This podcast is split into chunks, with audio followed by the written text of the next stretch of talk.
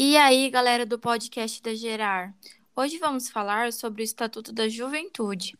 E para isso teremos três convidados especiais. O Adriel vai nos contar um pouco sobre o artigo 17.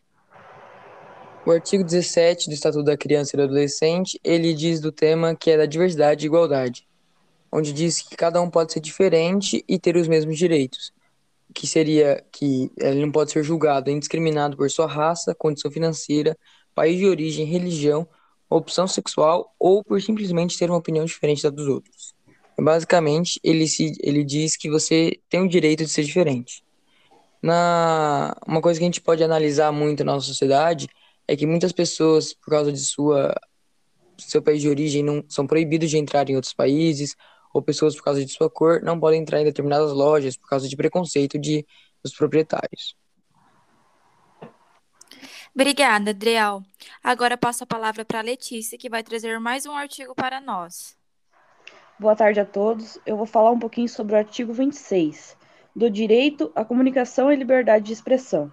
Esse, esse artigo retrata o, o jovem tem, que o, o jovem tem direito à comunicação e à livre expressão, à produção de conte, conteúdo individual e coletivo, e ao acesso a tecnologias de informação e comunicação Nesse artigo, é, ele é muito interessante que ele fala o poder que os jovens têm sobre as escolhas deles e que hoje os jovens não podem ser mais privados da realidade do mundo.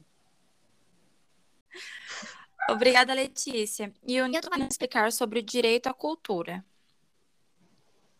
Boa tarde, gente. Para começar, vou, vou falar sobre o direito à cultura. O jovem tem direito à cultura, incluindo a livre criação o acesso aos bens e serviços culturais e a participação nas decisões de política cultural e a identidade de diversidade cultural.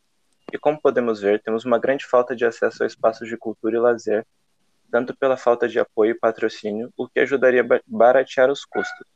Nisso já acaba excluindo uma boa parte dos jovens, pois o Brasil tem uma grande diferença social de classes sociais.